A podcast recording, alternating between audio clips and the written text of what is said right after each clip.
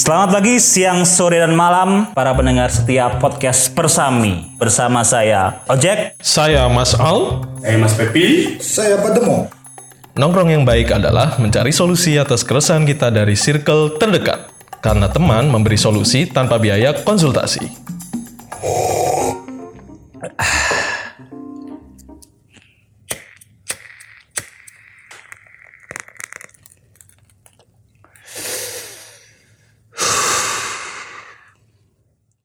Roll roll action. Kembali lagi di podcast Persami. Kok kita nih kayak orang, orang film ya, roll roll action ya. Loh, iya dong. Masih bersama Ane, Ojek, Saya Pepi, ada Pepi, saya Mas Al. Terus siapa lagi? Kok grogi ya? Tamunya ini sangat itu ya. Bikin apa? Bikin apa? Hmm? Bikin grogi kenapa? Enggak, ini auranya tuh serius gitu loh. Karena kita datengin teman-teman yang lumayan profesional nih. Wis, profesional dalam Bidang apa ini? Dalam iya, bidang apa? Nah ini si Om kayaknya mau cerita nih. Oh iya. Pepi, Pepi, kenapa? Iya nih, kita kedatangan director Silit Production. Bentar-bentar, Silit Production ki opo, Cok? kan banyak orang yang nggak tahu. Oh, iya. ya itu kan cuman tugas sekolah kita dulu. Oh, di oh, sekolah dulu ya. Oh, Iya. Ini kita kedatangan direktornya Silit Production Mas Faiz Rahman. Halo, halo. Kayak familiar, Pak Israhman ya. Uh, aduh. Pernah denger di mana? Jadi di, di Silit Production itu. Mungkin kali ya. Iya. Kayak berapa minggu lalu kayak Oh. Trending. lupakan Waduh, oh, lupakan. Oke. Kenapa tuh? Kenapa? Ini kan Mas Faiz dulu sama saya kan. close. Kenapa disebut? Duh, Pak Israhman. Iya. Kok diem aja tuh loh, kayak malu Iya. loh. Iya. Ini mungkin masih grogi ini. Oh, iya. Kita di podcast kelas menengah ke bawah, dia biasanya di kelas atas ya. Iya. Ya punya channel edukasi. Iya. Apalah kita ini channel komedi ini. Pernah ke Jakarta. Aduh. Gimana tadi? Mau tanya apa nih? Oh, Mas Pepin. Tanya apa? Apa? Yang silut production tadi? Katanya ada Silit Production Pak Israhman. Iya, ini kan Mas Faiz dulu teman saya jadi bikin film tugas-tugas sekolah gitu kan. Kok tiba-tiba datang ke sini ngapain? Mau bikin film lagi lah. Iyalah, kita kan mau bikin karya lagi ini. Podcast ini kan nanti ada YouTube-nya. Kita tanya ke Mas Faiz dulu, belajar sama Mas Faiz ya kan? Hmm. Kayak YouTube oke lah ya. Iyalah, portofolionya ada. Boleh disebut? Jangan. Jangan, jangan. Akhirnya keluar juga. Ngomong iklan. Iklan apa tuh? Buka suara dia. Nanti dulu. Oh, nanti dulu. Iklannya belakangan. Oke, jadi gimana nih Om? Kita kan kedatangan Mas Faiz terus Iya. ada yang mau ditanyakan tadi katanya. Bukan ditanyakan. Apa? Flashback. Oh, flashback dulu. Oh, Saya nggak mau tanya. Oh, nggak bisa ditanya. Mas? Al, Mas Al. Gatek kita. Oh iya iya. Ya ini kan direktur kondang dulu di sekolah ya kan, bikin Iklan. iklan, bikin tugas TIK itu kan sama video perpisahan sekolah. Oh. Itu kan dibuat sama Mas Faiz nih. Oh ini di di balik layar ini nih orangnya. Iya. Oh. Tapi bukan yang di video YouTube ya, Mas. Ya YouTube yang mana itu? Itu apa? Ada. Film sekolah. Iya. Oh. Oke. Terus jembatannya ke bintang tamu selanjutnya apa nih? Kayaknya kok nggak mulus ya ini bridgingnya ya. Saya tadi nunggu loh. Saya juga kapan? gitu. Saya juga bingung. Kan kalau lihat di podcast podcast orang ada sudah bridgingnya. Iya. Saya nunggu. Lah ini kena tanya Mas Al mah bingung saya. Kira-kira Mas Al pokoknya. bridgingnya itu kan mas gitu. Iya. Dulu kan kita amatiran. Oh iya. Nah ternyata teman SMA kita itu ada yang proper gitu. Oh, Bukan iya. cuma amatiran. Ada yang kerja di bidang perfilman secara profesional. Bukan cuma ala kadarnya. Tuh. Oke oke. Anida. Wah, rusuh. Lagi di katakan lagi. Bahaya ini. Ada Anita, cuy.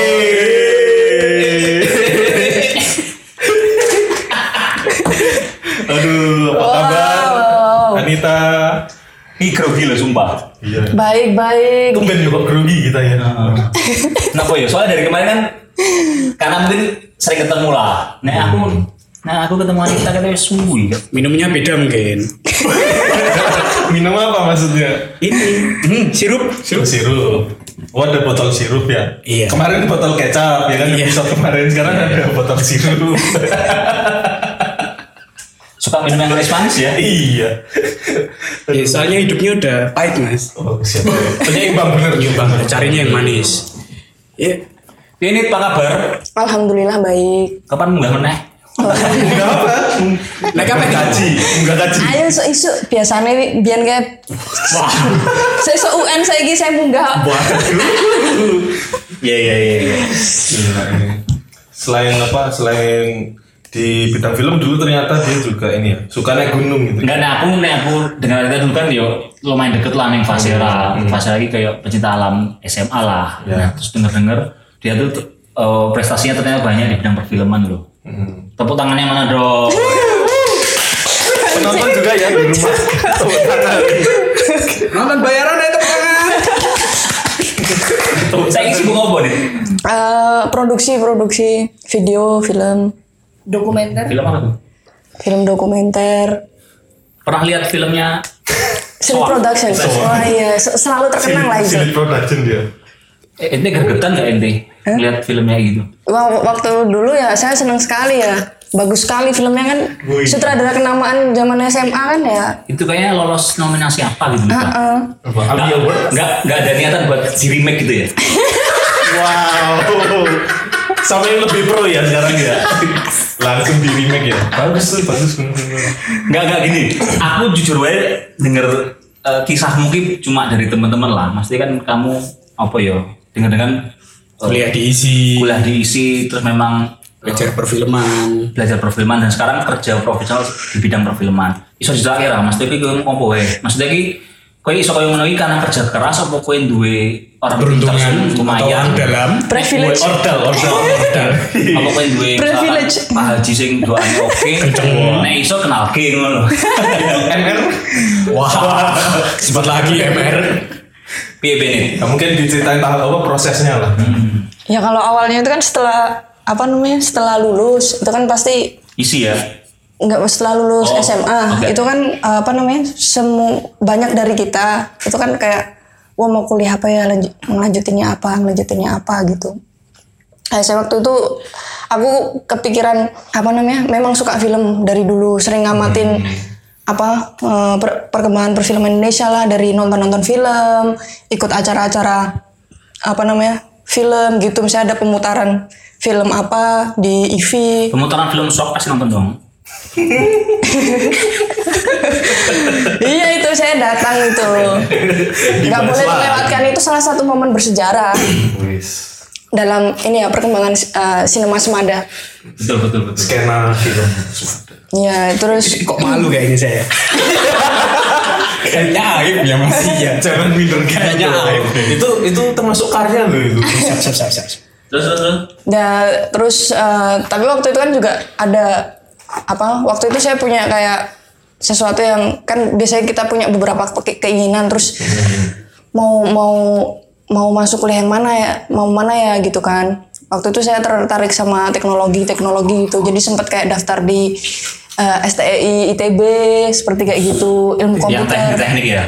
ya yang teknologi-teknologi terus eh, gagal tidak keterima kan tidak keterima terus saya mikir oh apa memang jalan saya harus harus langsung ambil film gitu kok dulu kan mikirnya oh mungkin karena ada beberapa sutradara yang dulu kuliahnya tuh nggak film gitu tapi mereka jadi sutradara film gitu loh. Jadi saya juga berkaca dengan apa beberapa sutradara di Indonesia gitu. Oh, ternyata bisa juga kok kalau nggak kuliah di film juga di dunia film. Jadi saya kepikirannya karena saya suka teknologi, saya pengen teknologi dulu terus kemudian masuk ke film gitu. Tapi s- ternyata kan realita lain. membuat uh, membuat saya kemudian oh ya udah mungkin saya emang harus memulai dari nol itu dari mulai uh, kuliah saya belajar film lalu saya uh, sempat ber, apa uh, ma- masuk isi itu kan baru tahun 2012 lulus 2011 tapi saya uh, skip satu tahun baru masuk isi 2012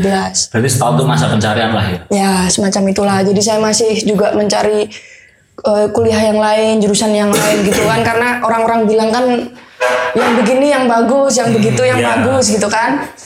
Itu kayak episode kita yang lalu ya, bahas quarter life crisis ini. Dia tahapnya waktu di kuliah ya. Sudah lewat tapi ya. Wah, so support lu. Aduh aja emang gitu. Terus setelah itu saya kuliah di ISI masuk ISI itu waktu eh, tes wawancara itu saya sempat ditanya juga sama dosen ISI waktu itu. Ah, Gimana gimana? sama Mbak Agnes gitu. Kan dia lihat saya dari SMA mana kan ada itu di berkas kan terus nilai UN-nya berapa kayak gitu. Terus dosennya saya nanya kenapa kamu mau kuliah di ISI kan pasti banyak teman-teman kamu milih kuliah di UGM milih milih kuliah di tempat lain dosen gitu Mbak? Ya kalau di isi ya? di isi sering seperti itu. Jadi kita manggilnya Mbak Mas gitu. Iya, iya. Terus saya bilang ya karena saya memang pengen apa namanya belajar film dan lain sebagainya. Terus akhirnya keterima di isi waktu Di jurusan? Eh, film. Oh, Eh, jurusan namanya jurusan televisi waktu itu. Sekarang prodinya prodi film dan televisi di isi. Nah dari situ masuk di isi itu apa ya?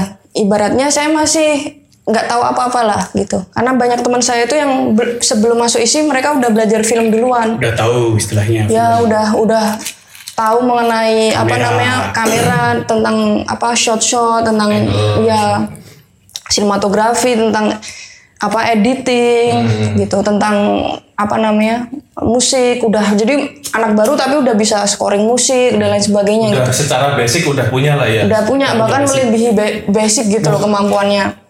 Nah saya yang lulusan SMA itu kan karena di SMA juga tidak ada pelajaran apa sinema sinematografi gitu, jadi harus mengejar banyak waktu zaman kuliah gitu. Jadi waktu masuk kuliah itu ya saya coba belajar banyak hal lah, ngejar ngejar pengetahuan yang udah dimiliki teman-teman saya kan. Itu juga mungkin setahun dua tahun tiga tahun awal tuh ya saya fokus eh, mengejar itu gitu jadi mempelajari sound lagi editing artistik tata artistik terus apa namanya sinematografi dan lain sebagainya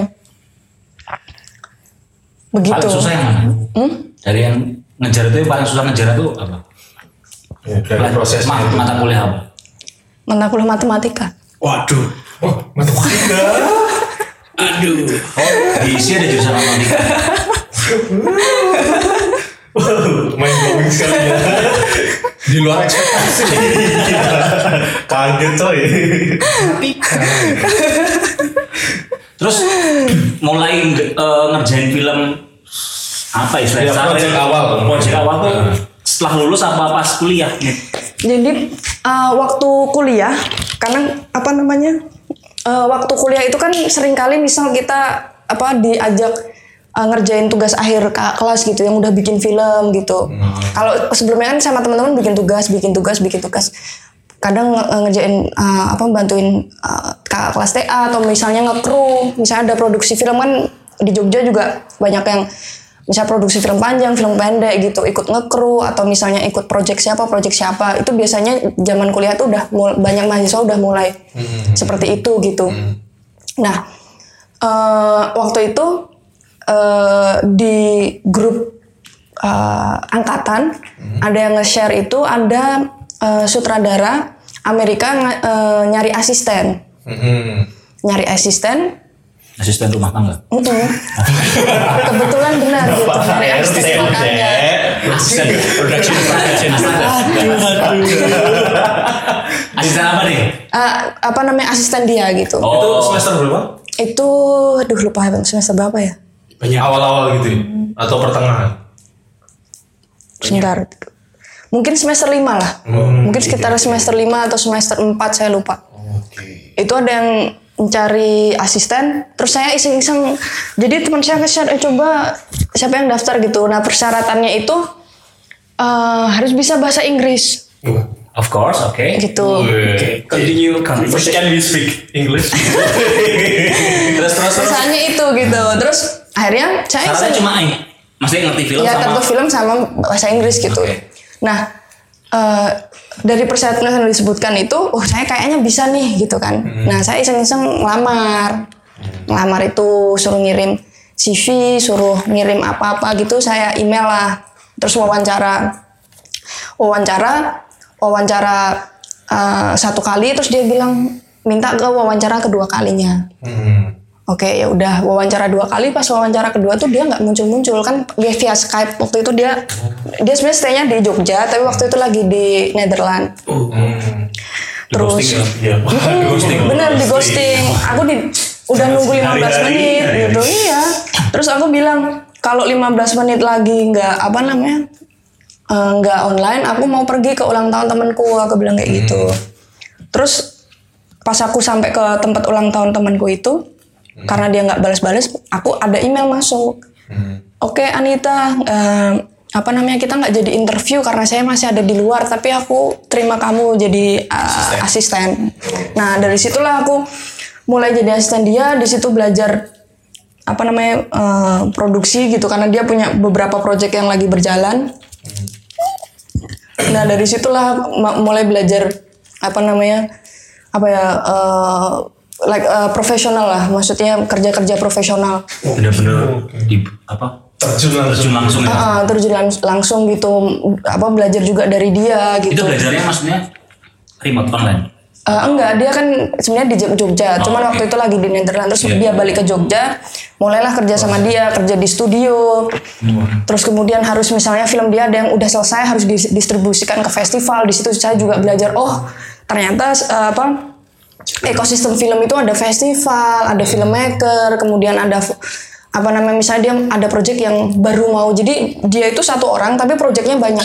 Ada film yang udah selesai ada yang baru mau mulai gitu. Jadi kemudian belajar bikin proposal cari funding dan lain sebagainya gitu. Di situ mulailah belajar apa namanya eh, kerja-kerja eh, profesional di film Hmm, berarti secara pengalaman tuh malah lebih banyak di luar kuliah gitu ya? di luar kuliah Dari gitu ilmunya.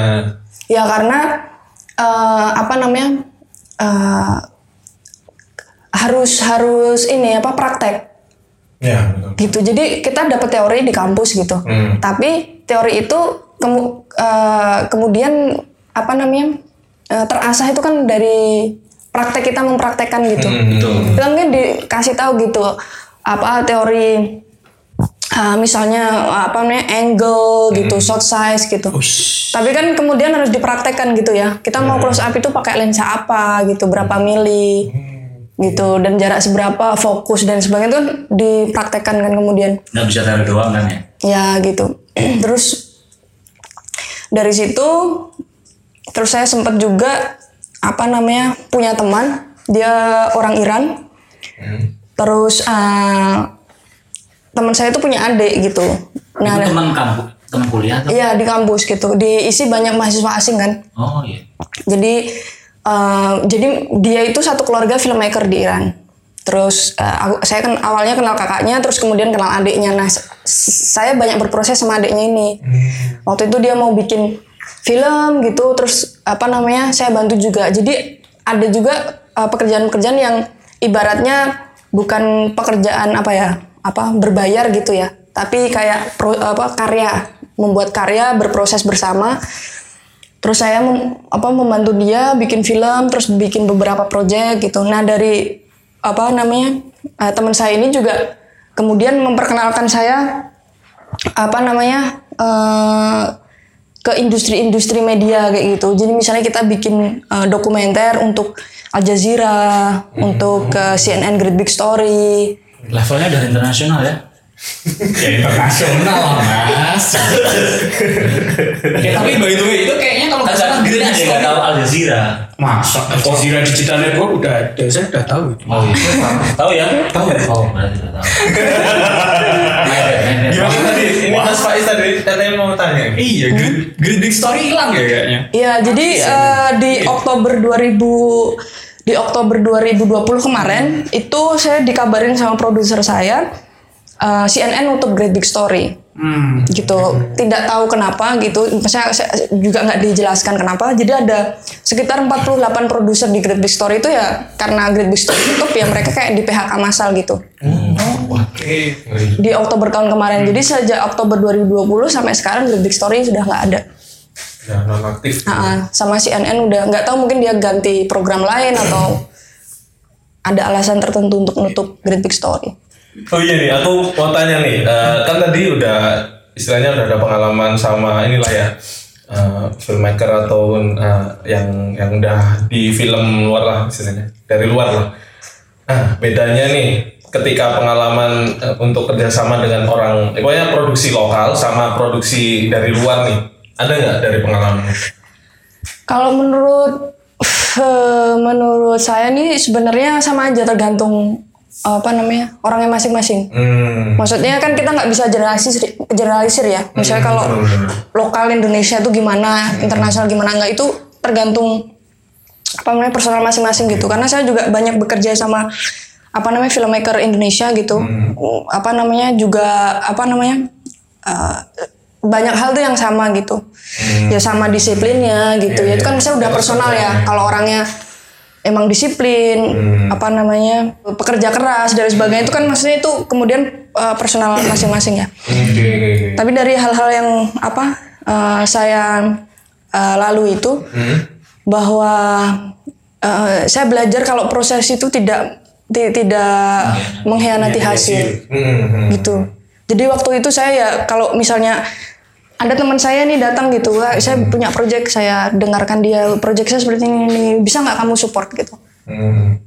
Saya tertarik gitu sama project. Oh, Oke ayo ah, kita support dia udah dijadikan proses bersama gitu, proses bersama dari project itu belajar bersama dan eh, ya nggak ada ekspektasi apa apa gitu, tapi kemudian saya tidak tahu ternyata di ke depannya itu ada Manfaatnya. ada hal-hal yang terbuka dari situ gitu. Jadi maksudnya itu kamu pas pada waktu itu nggak milih-milih project lah ya. ya nggak nggak punya itu. ekspektasi lah maksudnya niatnya ya buat belajar bersama gitu pro- Itu penting proses sih. gitu Nggak di value-nya dari Iya. si film istilahnya. Betul. Kayak investasi jangka panjang ya berarti ya. Mungkin. Tapi ingat lagi. Kemarin. Berarti ya ya terus terus lanjut. Kamu kamu Ya. kamu aja Cek. kamu.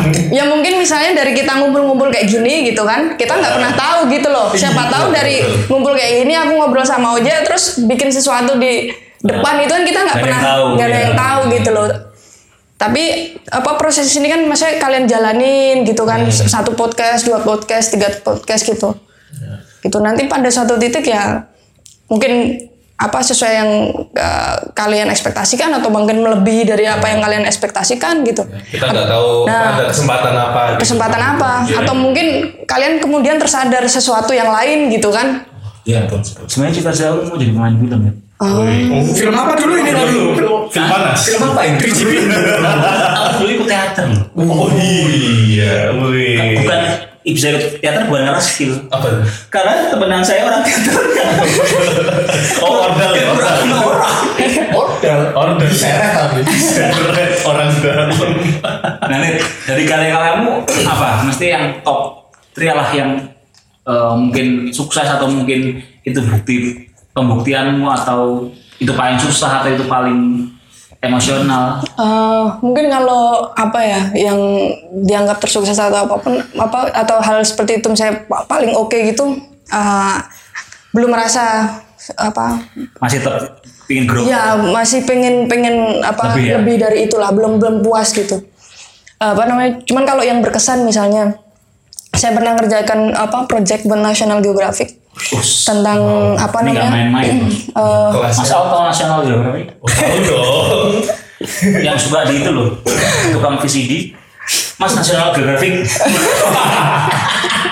Awas banget dulu. Terus, terus, terus. Itu katanya tahun kemarin masuk nominasi film dokumenter. Film Muni. ya eh, Film apa itu? film Dulaji Dulena itu itu juga salah satu film yang apa berkesan gitu jadi waktu itu kan eh, agak mundur dikit yang tadi gitu yang National Geographic itu kan saya eh, apa itu nah, sorry itu tahun berapa yang nasional geographic? tahun 2016 awal eh awal atau akhir ya saya akhir akhir jadi eh, waktu itu saya iseng pitching gitu. Jadi saya pitching saya pitching tentang apa monyet bekantan yang ada di Kalimantan. Terus keterima pas keterima pas saya paling pulang ke Jogja saya sama temen-temen anak isi juga gitu yang masih mahasiswa gitu tiga orang berangkatlah ke Kalimantan untuk syuting itu. Tanpa Bertiga doang. bertiga tanpa pengalaman wildlife syuting wildlife. Dan waktu itu um, modal nekat aja gitu Sorry tanya Fauzi Minamartani. Gak usah kayak gitu dong. Katanya ojek. Naswina. Oh iya. Wildlife apa? eh Wild, iya. wild. Oh wild. Katanya bisa bahasa Inggris. Katanya nonton National Aku Geographic. kira itu wildlife. Oh. Aku cuma nonton National Geographic cuma satu videonya. Apa tuh? Oh, Terus terus ya. Pinter. Ber- ber- bertiga doang ke Kalimantan. bertiga doang. Dan tanpa pengalaman wildlife. Terus kemudian syuting wildlife terus pas sampai di Barito itu kan di, ada apa eh, pulau di tengah sungai itu sungai besar. Hutan aku sampai lupa itu. Barito. Pulau Barito kalau nggak salah. Di bawah jembatan Barito itu. Ternyata eh, mo- hewan liar itu kan kalau kita misalnya jarak 200 meter aja mereka udah peka gitu jadi monyet itu kita 200 meter, 300 meter tuh kita gerak gitu mau datang gitu mendekat mereka tuh udah pada lari semua kabur gitu. Udah peka ya. Wah di situ kan kemudian saya mikir, waduh gimana nih kalau nggak dapat gambar monyet kan, maksudnya fail gitu. Padahal apa namanya eh, modal nekat itu kan juga nggak cuma nekat gitu, tapi banyak hal yang dipertaruhkan ya. Kalau fail berarti mungkin next aku nggak bisa ngerjain project lagi gitu sama mereka atau misalnya kalau aku fail aku udah apa eh, bayar eh, biaya produksi kan ke sana flight terus eh, biaya kru dan lain sebagainya alat gitulah ya. banyak hal yang dipertaruhkan gitu. Jadi sampai berapa hari di sana itu belum dapat gambar monyet sama sekali gitu. Sampai di pas tidur di hutan tuh saya cuman ya berdoa lah berdoa gimana caranya ini dapat gambar apa namanya Singanya. Uh, uh, monyet itu terus Kenapa nggak telepon Mas Aldo? itu tuh eh, project itu berapa lama? ngerjainnya total dua minggu. Dua minggu, wow. Nah itu, Itu juga gitu mepet karena ya? mepet gitu dan karena budgetnya juga nggak nyampe kalau lebih dari itu itu udah udah mentok banget lah gitu. Karena kan sebenarnya wildlife tuh banyak nunggunya kan kalau di hutan itu. Dan itu dengan budget yang minim dan lain sebagainya gitu. Jadi cuma bisa dua minggu. Tapi alhamdulillah hari terakhir ya atau dua hari sebelum Pulang. deadline itu deadline kami pulang ke Jogja alhamdulillah dapat momennya kayak gitu nah itu tuh pengalaman wah modal nekat gitu nggak punya pengalaman wildlife gitu tapi nekat gitu masuk hutan sama walaupun udah ada guide-nya gitu tapi kan kita nggak tahu behavior Hewannya. hewannya terus cuaca gitu misalnya hujan jadi di kapal gitu udah gerimis sudah apa gitu kan padahal kita bawa equipment dan lain sebagainya gitu itu pelajaran banyak walaupun apa banyak hal juga udah didapatkan ketika zaman dulu Vasera ya gitu preparation dan lain sebagainya tapi ter- banyak hal yang nggak bisa kita duga gitu soal alam Kondisi lapangan tuh emang ini ya. Iya. Bisa diprediksi. nggak bisa diprediksi Betul, betul, betul. Dan akhirnya sebelum deadline udah bisa take. ya terus selanjutnya apa namanya film tugas akhir ini jadi saya tuh sudah terancam DO ceritanya Wah. udah semester 14 Wow. Tuh sampai lulus tahun berapa sih? Hah? Lulus tahun berapa? 2019 2019. masuk Tadi 2012 yang eh, National itu mahasiswa. masih ya masih kuliah Masih kuliah. masih semester berapa itu kalau 2000 semester 8 ya ya semester 8 semester 7 lah Oke. Itu yang National Geographic bisa ditonton di YouTube. ada di websitenya National Geographic Judulnya? Eh, apa ya Swi- eh, swimming proboscis monkeys atau apa ya saya lupa ada itu nanti saya bisa share linknya Oke, langsung aja nanti di googling. Nanti di link bawah ada ya. Link bawah. Deskripsi nanti kan ada. Oh iya iya. Harusnya iya tambahinnya benar-benar tuh. Ya, terus apa namanya untuk yang Tugas akhir. tugas akhir ini gitu. Eh, dosen tuh sebenarnya nggak pernah apa namanya karena ke teori kan udah saya selesaikan eh, sebelum apa batas kelulusan jadi tiga setengah tahun tuh udah selesai Teori udah selesai. selesai lah habis itu banyak aktivitas di luar lah ikut produksi di luar produksi sendiri dan lain sebagainya Kamu di sampai luar kampus 14 itu kan karena memang diisi dengan project-project dan lain-lain. Iya. Terus kemudian pas udah semester 13 itu kalau papasan sama dosen di kampus kan masih kadang nongkrong di kampus sama temen-temen gitu kan kayak ayo buruan diselesain kuliahnya cuman digituin aja gitu terus akhirnya di semester akhir itu eh mantep lah gitu Kamu jawab, Pak, kon gak ngerti aku nang Kalimantan rong minggu. Udah nang jancuk. Ngerti ngunyuk. Ngerti ngunyuk. gak iso iso. Coba wis nakoni lulus poga. Wis kesel golek nunjuk ya. Iya. Dan akhirnya gue emang tekad pengen lulus. ya Semua semua orang pengen lulus. Lah kadang-kadang kan ada yang zona nyaman Oh, iya. udah menghasilkan dan lain-lain. sebenarnya apa namanya eh, nggak kalau pribadi waktu itu nggak pengen pengen lulus banget karena karena apa namanya eh eh, apa ya Eh, lulus tuh kan nggak kayak formalitas aja gitu ya. Maksudnya hanya hitam di atas kertas gitu. Tapi apa yang kita pelajarin itu kan ya Yang lebih penting. beda hal eh, gitu. Misalnya jadi dulu tuh lulus nggak lulus tuh aku mikirnya ya udah gitu nggak nggak nggak biasa aja gitu. Tapi saya ingat waktu semester eh, tujuh gitu mendekati tahun keempat pas di tahun keempat itu ibu saya kan pernah nanya karena saudara kembar saya itu kan lulus duluan ya. Dia kan 2011 masuk kemudian empat tahun kemudian kan lulus. Tahun depannya karena saya masuknya satu tahun lebih apa akhir mundur ditanya kapan kamu wisuda? Gitu kan. Terus saya jawab ya namanya juga anak durhaka kan. Saya jawab? Menarik kayaknya. Dan saya jawab wes rasa tekon tekon pokoknya aku lulus neng suwe. Ya udah. Tapi kan konsisten itu kan. iya nah Ya. itu akhirnya dari situ ibuku tuh nggak pernah nanya-nanya setiap tahun setiap semester nggak pernah nanya nggak pernah nanya gitu nggak pernah ditanya sampai semester akhir itu wah ya saya harus lulus karena saya sudah berjanji Betul. saya akan lulus tapi lama. Hmm. Jadi waktu itu di semester 14 saya fokus mengerjakan tugas akhir Dalam satu semester. yang satu semester. Jadi Februari saya majukan proposal, Ah. Terus diterima oleh eh, kampus, Ya. terus saya syuting dua bulan. Eh, waktu itu saya ingat banget Mei saya baru selesai syuting. Mei akhir pokoknya pas lebaran 2019 itu, itu saya masih ngedit, masih ngerjain skripsi dari nol. Jadi masih ngerjain skripsi dari nol. Jadi ngedit film plus skripsi gitu. Oh, itu puasa belum kan? Kenapa tanya bolong berapa? Elevasi apa ya mas? Mohon maaf. Kalau cewek kan ada bolong pak. Iya iya iya. Nyasar ya. Coba kalau kamu yang bolong. Iya kamu. Wah terus tuh. Oh. Nah, kalau di itu memang kalau tugas hari itu harus buat film. Apa ada Eh, opsi? ada peng- pemilih pengkajian atau penciptaan.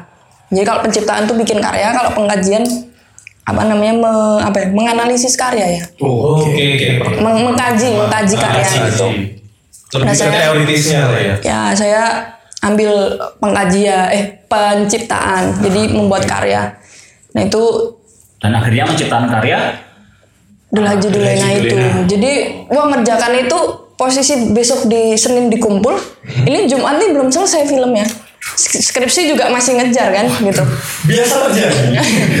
Jadi udah udah kejar gitu, pokoknya udah nggak ekspektasi banyak gitu, udah nggak mikir apa-apa di kumpul lah, dikumpul sampai apa eh, pemutaran, pemutaran itu ya saya udah nggak ekspektasi wah nih filmku bagus atau enggak itu udah yang penting kelar dulu aja lah kuliah karena memenuhi janji sama ibuku itu kan. Walaupun aku ngerasa wah ini kayaknya filmnya kurang ini kan, kurang gitu kan. Keren nih. terus diputar nah di situ ternyata melebihi ekspektasi gitu loh. Banyak teman-teman saya tuh yang suka sama apa namanya film saya gitu. Kayak di luar ekspektasi. Di situ saya mulai apa eh, kayak lega gitu lah maksudnya oh ternyata bisa dinikmati gitu. Bisa ditonton bisa diterima sama teman-teman yang nonton gitu. Terus juga akhirnya saya iseng-iseng dap- da- apa masukkan juga daftarkan ke Festival Film Indonesia. Jadi sebelum Festival Indonesia saya daftar ke VGIK International Festival. VGIK itu eh, festival yang dibuat sama sekolah film di Moskow. Dulu saya pernah apa program pendek gitu, eh, scholarship workshop di VGIK. terus dapat informasi ada festival apa student film festival gitu international student film terus saya apply pas saya selesai TA itu ternyata keterima terus pemutaran di uh, Moskow. Setelah itu agak pede gitu kan. Sebelumnya kan insecure ya kan insecure. awal itu saya kirim tuh padahal nggak ada subtitle Inggrisnya. Jadi cuman cuman film tok gitu dengan bahasa Jawa ya bahasa Jawa. Iya. Bahasa Jawa gitu. Sampai saya nanya kenapa kamu terima filmku? gitu. Padahal nggak ada subtitle bahasa Inggrisnya gitu. Tapi ternyata mereka eh, apa membaca film kan banyak caranya gitu. Dan dan apa namanya dia bisa bisa mengerti eh, film saya melalui visual gitu. Karena visualnya sangat kuat. Dia mere- mere- mereka balas seperti itu via email. Kayak vis, apa visual storytelling. Terus kemudian agak pede lah. Kayak tadi kan insecure ah, udah ngejar yang penting lulus gitu kan. Filmku kurang nih gitu tapi kemudian dari apa screening tugas akhir di kampus terus apa masuk seleksi di Vegik agak pede. Agak pede terus daftar fil- festival film Indonesia. Daftar festival film Indonesia ternyata masuk nominasi. Gitu. Jadi film ini berkesan gitu maksudnya di luar ekspektasi ekspektasi saya gitu. Tapi tak dengar-dengar, Anda mesti iseng-iseng, iseng-iseng. Ya? Iseng-iseng tuh jadi oke, apalagi kalau serius ya. Wah itu loh. Iya. Iya. Ya mungkin harus punya dikali skill dulu. Iya. Sebenarnya bukan iseng asal ya, tapi skillnya juga harus mumpuni. Iya, iya. ya tapi emang apa ngerasa waktu masih muda tuh ini waktu ya sekarang masih muda juga sih tapi waktu kemarin-kemarin tuh apa banyak hal tuh yang nekat gitu loh ber- berani nekat. Kok sekarang mungkin agak mikir ya maksudnya banyak pertimbangan gitu. Tapi zaman dulu tuh sering banget nekat gitu kayak ayo sikat dulu aja sikat dulu aja. Modalnya tuh yakin kok ya modalnya yakin gitu. Tapi sekarang tuh yang rasa nggak senekat dulu padahal kadang kangen kayaknya harus kadang-kadang juga harus nekat deh gitu loh. Harus coba dulu ya. ya Dan akhirnya lulus. Terus sekarang dari lulus sampai sekarang? Eh, dari lulus sampai sekarang saya masih mengurus di eh, festival film dokumenter. Terus kemudian saya juga apa masih produksi-produksi secara independen. Eh, apa namanya juga freelancer. Seperti itu. Terus saya juga sama teman-teman saya sekarang kayak bikin apa ya? Ya kelompok kolektif lah untuk eh, produksi audiovisual. Jadi mau ikut? jadi bidang film. Iya dong. Katanya mau jadi talent yang Mau jadi monyet bekan. itu dia. Jadi teman-teman kalau susah nyari makanan langsung calling aja.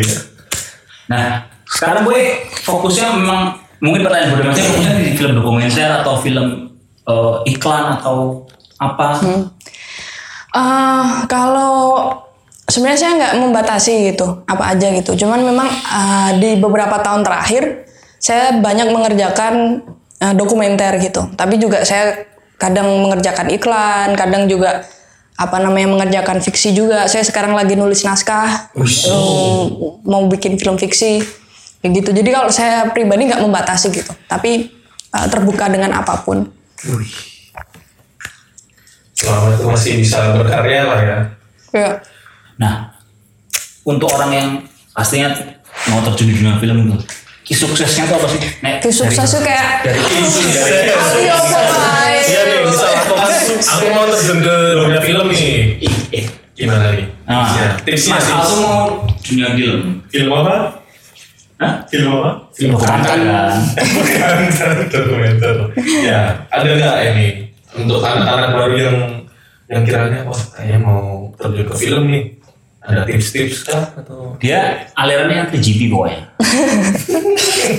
Aduh kenapa diperjelas? Eh, s- mungkin sama kayak di apa ya dunia-dunia yang lain ya gitu maksudnya eh harus ini apa namanya mau ngulik Woi. mau ngulik gitu terus apa namanya nggak cuma ngulik tapi kemudian juga apa namanya eh, masuk ke ekosistem dunia itu gitu maksudnya kan kalau pengen jadi filmmaker ngumpulnya apa namanya eh, nggak sama filmmaker kan juga karena network gitu loh jejaring Iya, gitu iya, iya. mungkin dari membantu project teman membantu Iya. iseng-iseng bikin video sendiri, upload ke YouTube, terus nanti tanya teman gimana gitu. Feedbacknya. Nah, feedbacknya seperti seperti itu. Terus kemudian apa namanya? uh, ngulik gitu. Maksudnya, oh pengen pe- pengen belajar ini gitu. Nah, dikulik. Karena kan pun misalnya kita sekolah pun nggak nggak menjamin gitu. Kan masih teman-teman juga mau belajar apa kan juga banyak kemudian ilmunya kan dari apa Dari luar luar itu lah ya. Ya, luar itu kan luar kelas gitu. Betul, betul, betul. Ya kadang-kadang ilmu lapangan tuh lebih benar. Lebih mencerahkan kan ya, rasanya. Jam jam terbang kan juga mempengaruhi Iya, betul. juga kan. Berarti buat pendengar podcast ini kalau mau bikin film dokumenter silahkan ke Mbak Nita dipersilahkan Bu. Ya, dia bisa mau bikin company profile, fashion video, apa aja bisa. Oke. Sama film monyet bukan kan. boleh tuh. Ayo, asal Apa? Saya apa nih? katanya kamu jadi editornya kita. Wah, boleh nih. Wis. Editor apa dulu? Wah, Film dokumenter. mancing-mancing banyak. Eh, produksi itu produksi sekarang yang lagi jalan produksi mau film apa? Eh, kalau kemarin kan baru, sebenarnya saya baru apa proses post pro gitu menyelesaikan beberapa project. Itu eh, apa dokumenter eh, tentang apa perempuan buru-buru pabrik itu baru selesai kan. Ini post pro terus apa namanya itu naskah apa naskah untuk film fiksi.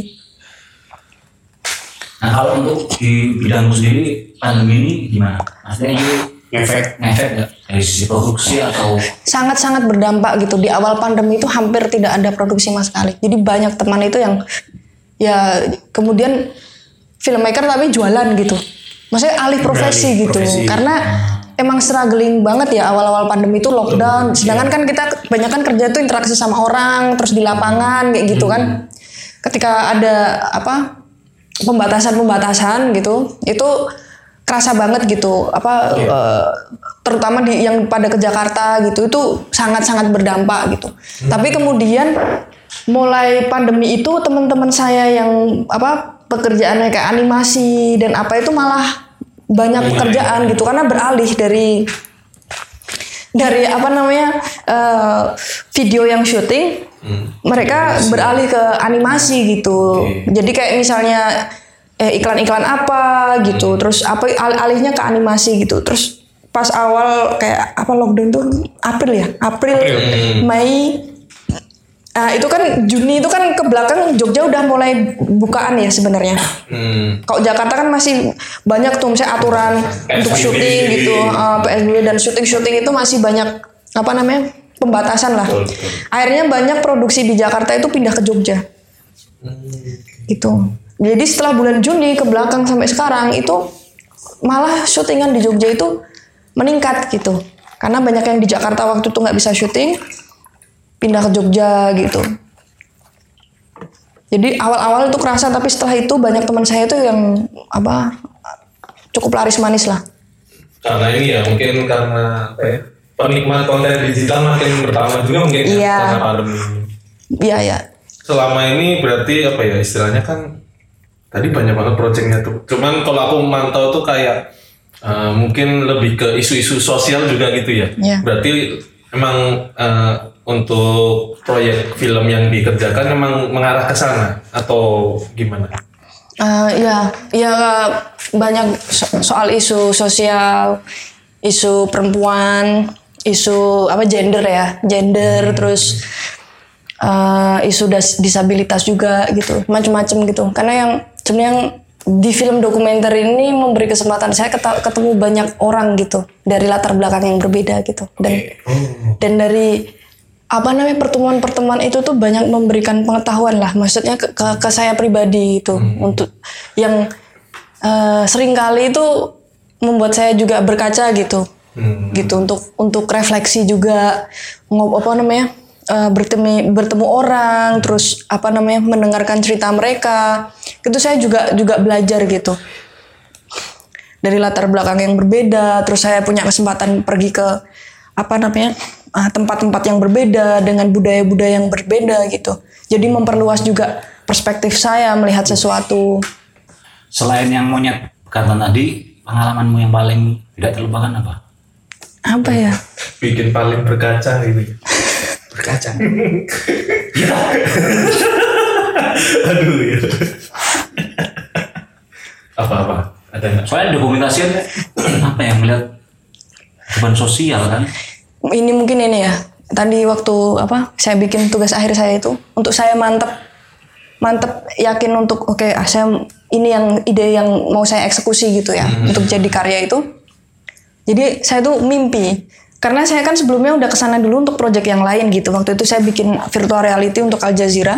Terus saya tuh selalu teringat gitu bahwa eh, di virtual reality itu saya merasa bahwa ada cerita-cerita yang belum tersampaikan gitu di di apa format itu di video itu gitu. Saya merasa bahwa saya harus bercerita lebih tentang cerita ini gitu, Menya- mem- membagi cerita ini untuk untuk apa bertemu lagi dengan apa namanya eh, protagonisnya itu Pak Dul Haji waktu itu. Jadi saya mimpi itu itu kan di eh, scene eh, cerita tugas akhir saya tentang salah satu korban rob rob di Pekalongan gitu. Yang banjir rob itu sudah permanen. Jadi bukan yang kalau pasang surut, eh kalau pasang naik, kalau nggak pasang surut gitu. Tapi itu udah permanen. Mau pasang mau nggak itu permanen banjir itu ada gitu. Dan waktu pertama kesan saya ke sana itu kan cukup shock gitu karena kita terbiasa hidup seperti ini ya, misalnya kering gitu lantai ke mana-mana itu kering kita bisa naik motor. Sedangkan di tempat dia tinggal itu uh, cuaca panas dan daratan itu jadi air gitu. Jadi udara itu sangat lembab tapi lembab yang apa namanya? Panas. Yang iya yang panas gerak tapi lembab gitu. Dan bau dari air-air itu kan campur itu, air comberan, air dari toilet, itu kan di situ sampah-sampah itu semua iya apa namanya? Nggak sehat berarti. Kemambang lah ya, kemambang gitu. Atau bahasa Indonesianya apa ya teman-teman? Mengapung. Mengapung gitu ya. Mengapung gitu. Ngambang. Ngambang. Sampah-sampahnya tuh mengambang gitu. Terus iya. Dan bau baunya tuh bau sekali. Dan saya ketika saya masuk ke air itu wah udah pikirannya duh bakterinya gitu kan. Udah uh, udah macem-macem gitu. Dan kadang saya gimana orang-orang tuh bisa tinggal di tempat seperti itu? gitu. Terus eh, itu itu kan 2000 eh, 2017 kalau nggak saya ingat kok ya. 17 eh enggak 18 April. Tapi saya sekadang ke- sering kepikiran gitu loh. Di momen tertentu selalu kepikiran tentang mereka yang tinggal di sana itu sampai di uh, awal tahun 2019 di semester akhir saya uh, kuliah itu saya mimpi. Jadi mimpi saya itu uh, mimpi saya itu semua air yang ada di desa itu itu masuk ke mulut saya. Jadi saya waktu itu kayak mimpi buruk itu rasanya pengen muntah gitu karena semua air yang wah udah campur apa pun itu tuh kayak masuk ke mulut saya gitu. terus di situ saya wah saya harus Ngangkat ini. ya Angkat isu inilah ya. eh, eh, ngangkat isu ini terus saya akhirnya semakin yakin untuk mengangkat cerita itu untuk tugas akhir saya Oke, berarti film tuh juga punya pesan yang kuat ya untuk mengangkat suatu isu gitu ya. ya punya kekuatan Kalau dulu Silit Production ada isu apa itu? Mbak, kembali ke silut. boleh, boleh cerita nggak? Ya karena dulu di SMA itu lucu-lucu. Lucu lucu. Sayang kalau nggak di Iya, salah. Iya, bener sekali. Jadi akhirnya dibuat dokumentasi ala-ala gitu untuk mengabadikan kisah kelucuan waktu SMA segitu doang. Kalau dibandingin sama Mbak Anita ini kan Beda. Kita kan dulu cuma cuma pakai handycam, laptop juga laptop giliran. Top giliran, aduh. Jadi setelah mendengar obrolan dari cerita dari Anita, Mau dilanjutkan menyesal buat atau menyesal? enggak lah. Enggak lah. Tapi di luar itu kemarin aku ngeliat lagi itu filmnya ya lumayan. Nostalgia. Secara emosional ya. Iya, sangat nostalgia. dapat ya. Kalau kalau secara teknis Sekian podcast dari kami. Thank you. Terima kasih.